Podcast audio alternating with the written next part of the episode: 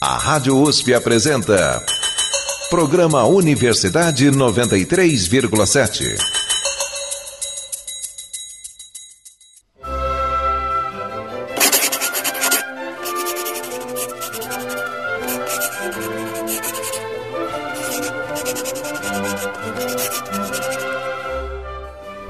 A descoberta da alquimia interior, que pode estabelecer a relação entre dor e beleza, me ocorreu de modo definitivo em algum momento do ano de 1972, quando eu já me preparava para deixar o Brasil após a proibição do meu filme Orgia ou O Homem que Deu Cria pela ditadura militar, recebi um golpe de misericórdia desferido por uma música.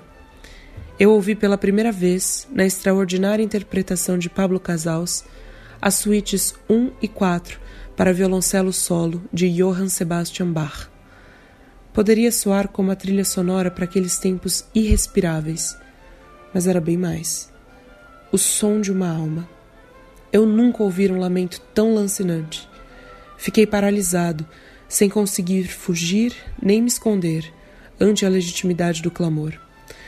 Jamais poderia imaginar que a dor pudesse se exprimir com tanta exatidão e grandeza como nessas peças. Num tempo em que não havia tantas facilidades de audição, Durante anos cultivei a lembrança dessa obscura maravilha.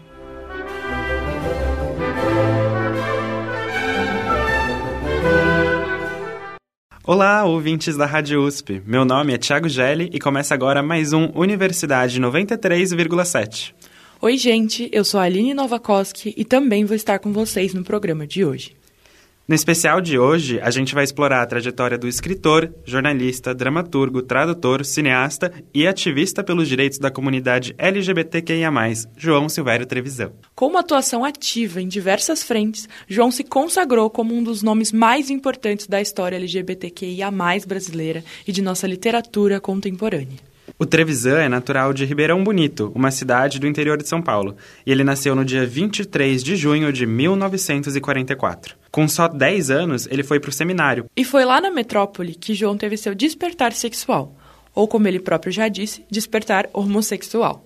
Durante esse período, viveu grandes paixões platônicas dentro de um seminário, onde ficou por 10 anos, até o início da década de 70. Para seus leitores, a história deve ser familiar. Ela foi inspiradora para a escrita de Em Nome do Desejo, um de seus romances de maior sucesso. Depois que ele deixou o seminário, o João assumiu a sua orientação sexual e começou a se envolver mais profundamente com o cinema e com a literatura.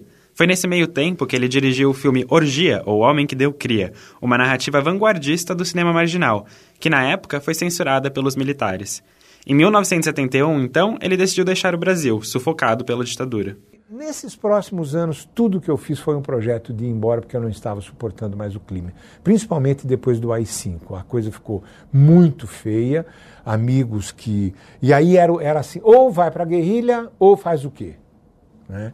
E, e, e eu, eu tentava integrar o cinema a isso, mas sabia que as nossas tentativas eram muito furadas porque nós, primeiro, não tínhamos é, dinheiro e nós não sabíamos direito qual era o caminho. Aí eu comecei a sentir pesadamente como a esquerda ortodoxa ela não apresentava caminhos, ela tinha já um manual, não é?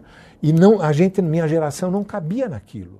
João passou pelo México, mas se estabeleceu em Berkeley, na Califórnia, onde ele permaneceu até 74, em plena revolução sexual. Voltando para o Brasil, marcado por suas experiências no exterior, ele encontrou um país ainda em profundo clima de repressão e de censura. É nesse período que o autor determina de vez o seu compromisso com o movimento gay.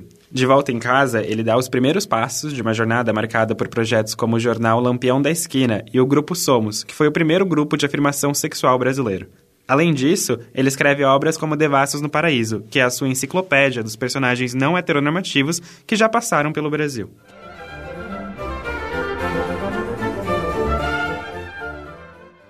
É impossível falar sobre João Silvério Trevisan sem citar o Lampião da Esquina, primeiro jornal gay de distribuição nacional do país. Fundado em 78, as tiragens ainda abordavam pautas raciais, feministas e ambientais muita gente considerada progressista, inclusive, que tinha uma vida homossexual subterrânea, que era muito comum, né, é, tinha horror do lampião, porque o, o, na cabeça deles o lampião era feito para dedar as pessoas, não é? é, que era uma concepção totalmente equivocada do ponto de vista deles, nós estávamos mesmo dedando.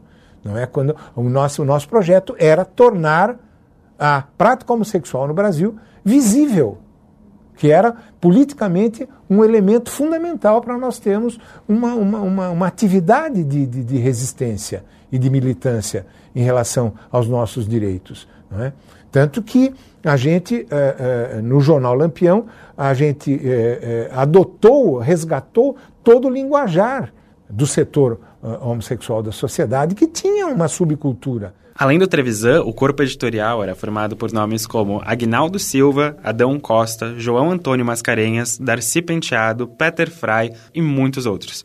E além deles, ainda trazia entrevistas com famosos, fossem eles parte da comunidade ou não, como Clodovil e a autora Cassandra Rios, que inclusive deu ao jornal uma ótima manchete. Até a Bíblia é pornográfica. No editorial de sua primeira edição, os editores já deixaram clara a intenção do jornal.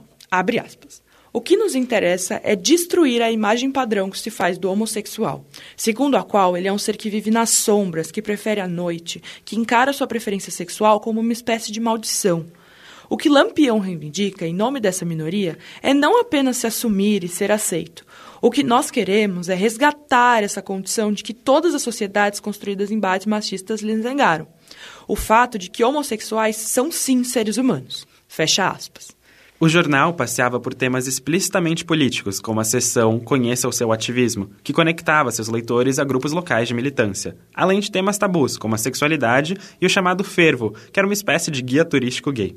Tudo isso carregado de muito humor e reverência, mas também de relatos narrativos, críticas afiadas e uma bagagem intelectual extensa, que é difícil de encontrar até hoje. E para detalhar a importância do Lampião para o jornalismo brasileiro, convidamos Paulo Souto, professor da Universidade Federal do Rio Grande do Norte e autor do livro Assumir ou Não Assumir: O Lampião da Esquina e as Homossexualidades no Brasil. Acredito que o Lampião da Esquina ele tem um impacto decisivo na constituição desse movimento homossexual. Por quê? Porque ele passa a trazer as notícias desse movimento homossexual. Ele organiza matérias, ele divulga um pouco dos. ele menciona um pouco dos encontros, né? Então era possível né, que pessoas Brasil afora pudessem conhecer que estava sendo organizado em alguns lugares do país movimentos né, que pensavam a situação das pessoas que se identificavam como homossexuais, né, que a gente chama hoje, né, ainda bem de LGBTQIA+. Para o deputado estadual de São Paulo, Guilherme Cortes, do PSOL, o posicionamento de Trevisan inspirou os trilhos que a própria política viria a trilhar nos anos seguintes, mais aliada à diversidade e às lutas sociais do país.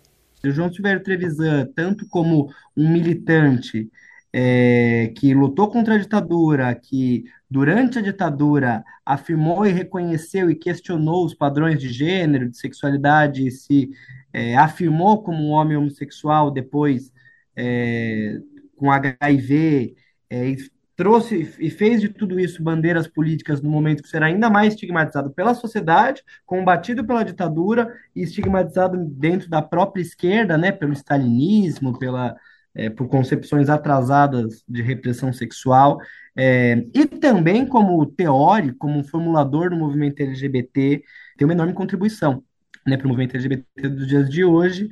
Eu acho que não seria possível é, sem o, a contribuição, o pioneirismo de, dele, de Herbert Daniel, de outros que eram antes de nós, é, calcando esses debates, abrindo portas dentro da esquerda, dentro da institucionalidade. Então, acho que ele tem uma grande contribuição, uma grande inspiração para mim.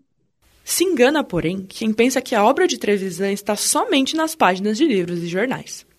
O autor foi responsável pela direção e roteiro do filme Orgia, O Homem que Deu Cria, e também escreveu o longa A Mulher que Inventou o Amor, de um dos maiores nomes do cinema marginal, Jean Garret. Além desses, ele atuou como assistente de direção e na trilha sonora de diversas outras metragens. Trevisan teve uma atuação marcante no cinema apelidado de Boca do Lixo, um polo de produção localizado no centro de São Paulo e responsável por grande parte dos títulos de cinema erótico nacional entre a década de 60 e 80. O único longa do qual ele assina a direção, o Orgia, acompanha um grupo de pessoas de diferentes origens. Um cangaceiro, uma travesti, um rei negro paraplégico, um anjo, uma prostituta, entre outros, que viajam sem rumo por uma estrada alegórica. O filme sofreu a imposição de vários cortes pela censura da ditadura militar, resultando na decisão de Trevisan de sair do país. Para comentar o filme e a recepção ocorrida, convidamos Luiz Machado, jornalista, pesquisador de cinema nacional e criador do podcast Esqueletos no Armário, dedicado ao cinema LGBTQ+. Eu acho um filme particularmente muito especial uh, e muito interessante de se observar dentro da história do cinema brasileiro, principalmente por ser um filme que abertamente vai muito contra a escola do cinema novo, por assim dizer, e o que se entende por um bom cinema brasileiro. Uh, o próprio Trevisan já deu entrevista falando sobre a relação que esse filme tem com Deus e o Diabo na Terra do Sol, é, do Glauber Rocha, e como toda a figura do cangaceiro é meio desconstruída aqui. Ele bota um cangaceiro grávido, Uh, ele procura é, desconstruir a estética hiperrealista, a estética crua do cinema novo, fazer uma coisa mais nonsense, uma coisa mais é, puxada para um puxada para um lúdico, puxada para um onírico, mas eu acho que é, além de tudo o, o Orgia ele é na essência o que bom cinema queer é, o que bom cinema é, LGBT, é, digamos assim. Mas principalmente, digamos, no cinema queer, que há uma diferenciação entre um cinema LGBT e um cinema queer. Ele é disruptivo, ele chega é, sem muito. sem muitas. É, ele chega sem pedir desculpa, ele chega inclusive com dois pés na porta. E ele vai completamente contra o que estava sendo entendido como um bom cinema, um cinema de qualidade brasileiro e indo contra essa hegemonia, indo contra a, o status e a norma, digamos assim, eu acho que ele atinge nesse filme o, o ele atinge o ponto que o bom cinema queer precisa, que é ser realmente transgressor. Eu particularmente acho que o João Silvério Trevisan é provavelmente um dos maiores pensadores uh, queers da história queer e da arte brasileira. Eu não acho que a gente vá ter alguém tão é, versátil quanto o Trevisan na, no entendimento dele de arte e história LGBT brasileira. Uh, eu acho que principalmente dentro das incursões dele é, dentro dessa história também. Ele não é apenas um observador, ele também é um ele é um, um veículo da, dessa arte e dessa, dessa forma de se pensar, né? dessa forma de, de se entender o estilo de vida do indivíduo LGBT brasileiro. Além da esperada repressão governamental em cima do seu cinema, porém, o Trevisan também teve que encarar a hostilidade de colegas, como Glauber Rocha, que se opunha à produção marginal a favor do cinema novo, vertente que até hoje é mais reverenciada do cinema brasileiro. O mais famoso título dela, Deus e o Diabo na Terra do Sol, do próprio Rocha, inclusive, é parodiado por Trevisan em Orgia. A história contada por Trevisan ironiza a figura máscula do cangaceiro e levou Glauber Rocha a ameaçar bater no cineasta depois de uma sessão no Rio. Polêmico, o filme contou com a direção de fotografia de Carlos Reichenbach e cenografia de Valcir Carrasco, bem antes das novelas. O outro trabalho expressivo de Trevisan no cinema é A Mulher que Inventou o Amor, dirigido por Jean Garret, diretor de outros clássicos como Excitação e Amadas e Violentadas. Dessa vez, o autor escolheu a história de uma jovem mulher que se insere na vida urbana através do trabalho sexual. Passando por descobertas, provações e obsessões, ela pinta um retrato do patriarcado repressivo brasileiro, além das contradições da moral das tradições católicas que imperavam por aqui.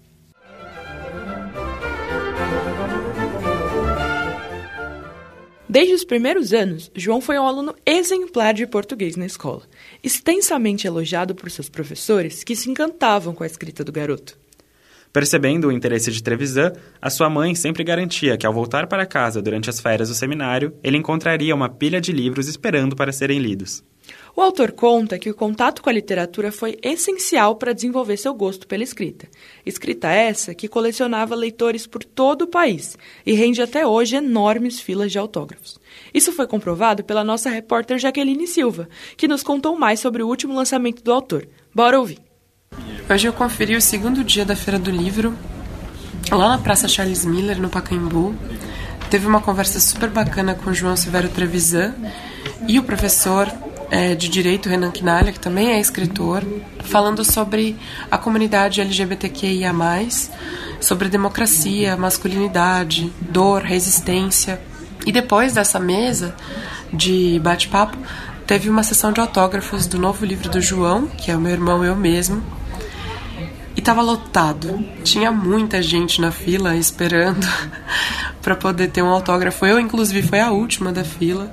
E tava ali na expectativa de talvez conseguir falar com ele, nem que fosse no final. E claro, ele foi um fofo, super atencioso. Então confere aí. Oi, Oi, tudo bem com o senhor? É um prazer. Eu trabalho no Tapicicur, só pude vir agora, sei que tinha cansado. Não, não, é minha, minha função. Você tá bom? Bem cansado. Bem cansado, isso. Está, feliz, bom, claro. E eu estou muito preocupado com as pessoas aí na fila, porque eu fico aflito. Imagino.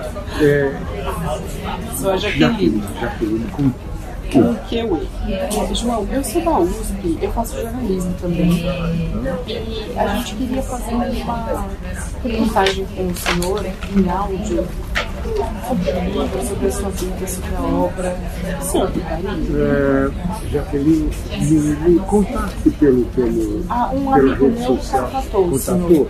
Então, pois é, isso que eu ia dizer. Eu, tô, eu acho que eu pedi para ele um tempo para definir a minha agenda esse mês que está sobrecarregadíssimo. Imagina, imagina. Eu acho que ele quer para o final do mês. Que foi esse grupo.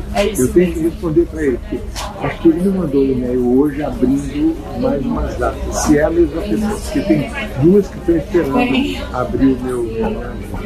Mas eu vou, eu vou fazer o possível. Eu vou, eu vou fazer o possível. Muito obrigada. Obrigado a você por ter vindo. João publicou seu primeiro livro em 1976, chamado Testamento de Jonatas deixado a Davi. A obra reúne 20 contos que passeiam por temas como homossexualidade, moral católica e política. Mas foi com a obra Devassos no Paraíso que Trevisan alcançou o maior reconhecimento. No livro de não ficção publicado em 86, o autor realizou um estudo pioneiro sobre a homoafetividade no Brasil. Desde sua primeira edição, o livro já ganhou diversas versões atualizadas, se tornando uma verdadeira referência da história da comunidade LGBTQIA+, no país. Durante sua carreira, o autor ainda publicou o livro Seis Balas em um Buraco Só, em que fez um estudo aprofundado sobre os estereótipos do gênero masculino. Forte nome da ficção, o Trevisan publicou Em Nome do Desejo, em 1983, e Vagas Notícias de Melinha Marchiotti, em 1984, sempre mantendo o viés crítico por trás de suas obras. Para falar mais sobre os impactos de suas obras e a mudança que a literatura de Trevisan causou no meio literário, ouviremos Renan Quinalha, professor de Direito da Unifesp e autor do livro Movimento LGBTI+, uma breve história do século XIX aos nossos dias atuais, publicado pela editora Autêntica em 2022. Devassos no Paraíso teve impacto muito grande na história LGBTQIA+, brasileira e nos estudos de gênero e sexualidade. Esse é um dos livros pioneiros. Ele foi lançado, primeira edição ainda lá fora em 1986. E a gente teve um ou outro livro anterior a isso ainda, no fim da década de 70, nos anos 80, mas não um livro que tivesse um escopo tão amplo como esse, né? Esse, uma narração mesmo da história das homossexualidades no Brasil da colônia até os nossos dias. Então, ele tem uma abrangência maior e foi um livro de enorme impacto. Muitas pessoas relatam que foram estudar esses temas e discutir essas questões a partir da influência desse livro do João Silvério Trevisan.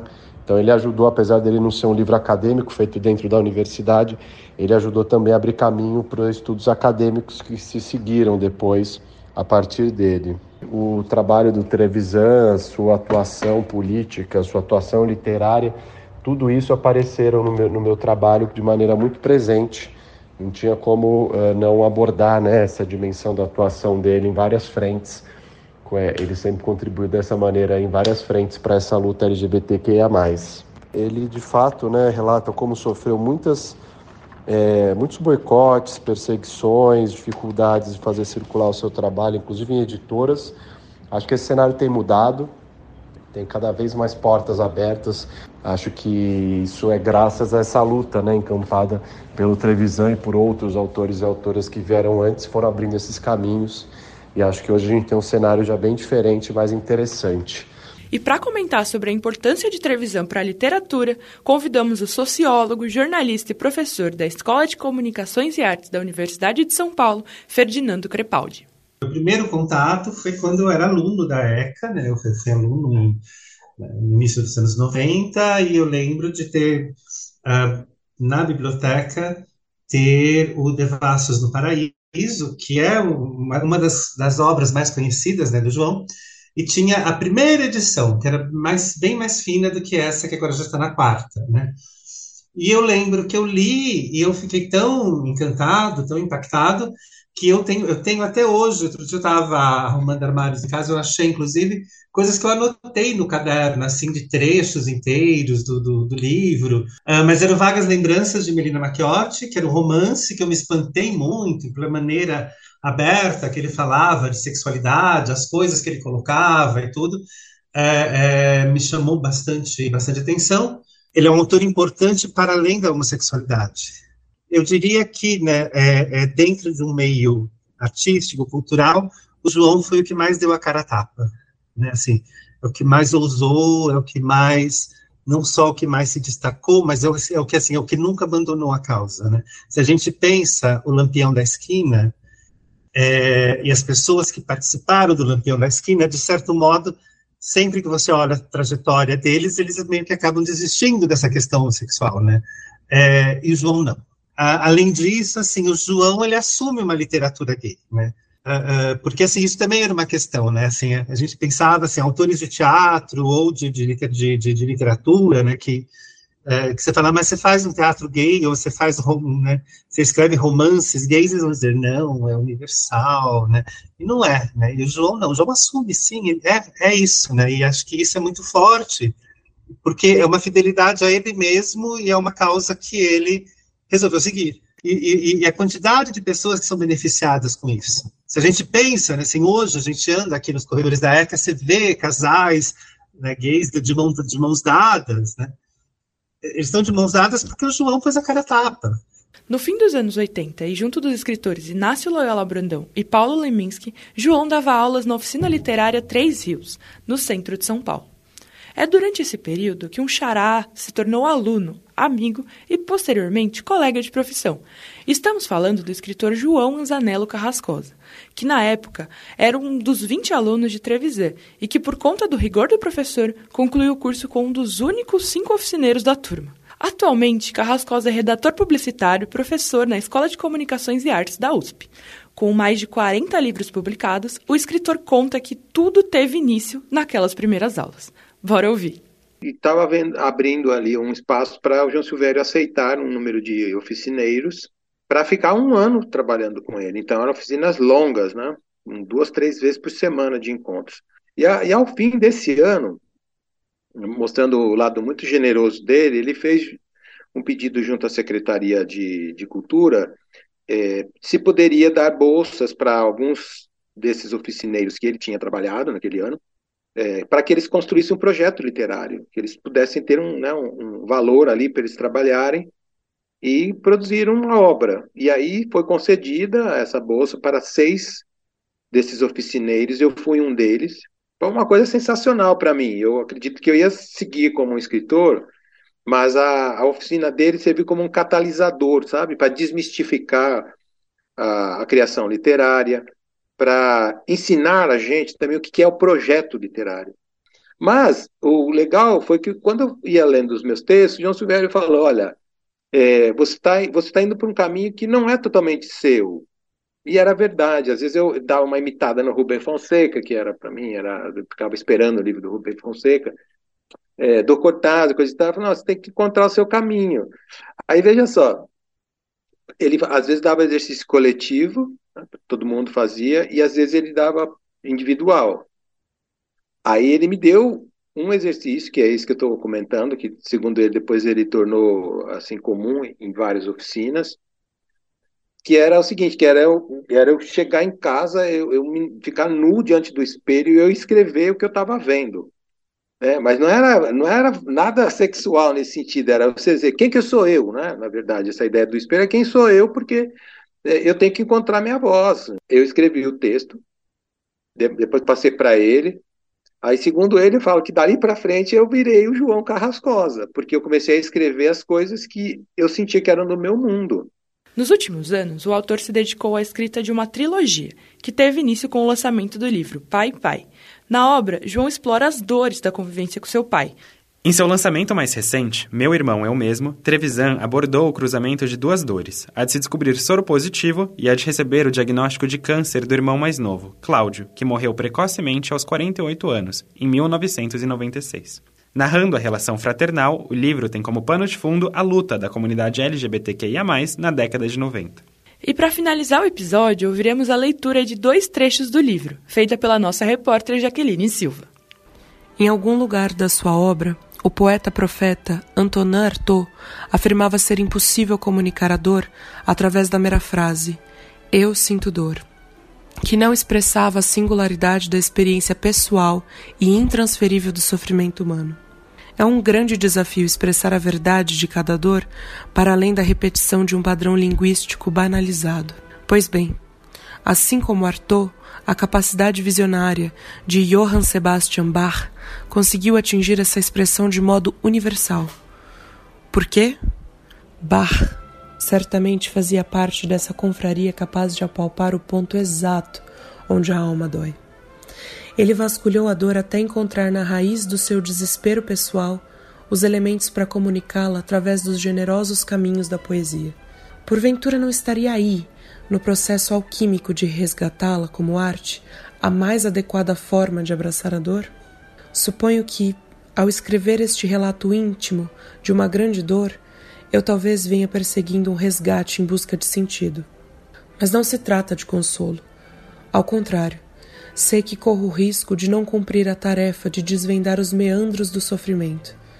Não aquele distante e abstrato, mas este sofrimento muito concreto e particular que talvez atinja apenas o ruído e não o som cristalino da alma.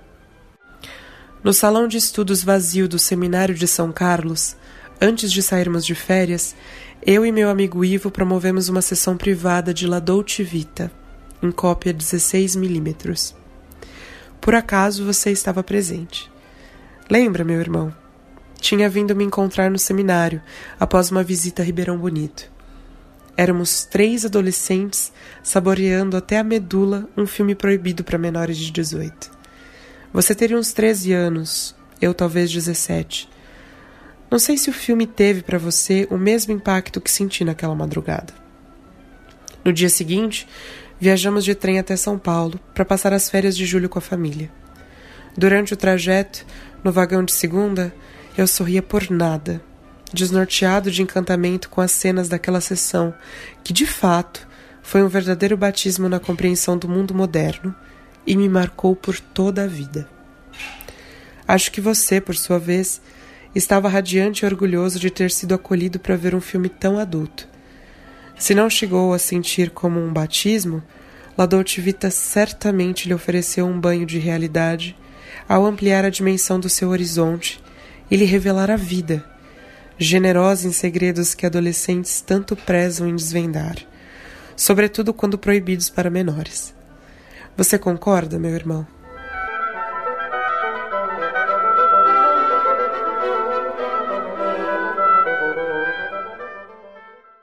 Você acaba de ouvir, respectivamente, trechos dos capítulos Outros Postais e O Som da Alma do livro Meu Irmão, Eu Mesmo, de João Silvério Trevisan, publicado em 2023 pela editora Alfaguara. O programa de hoje teve a coordenação de Beatriz Lopomo e a produção de Pedro Ferreira. As reportagens foram feitas por Jaqueline Silva e Sofia Kercher.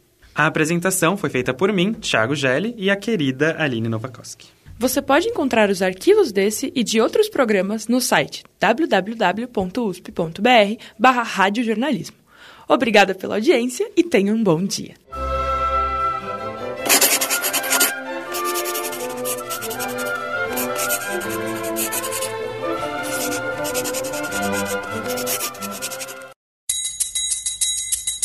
A Rádio USP apresentou Programa Universidade 93,7.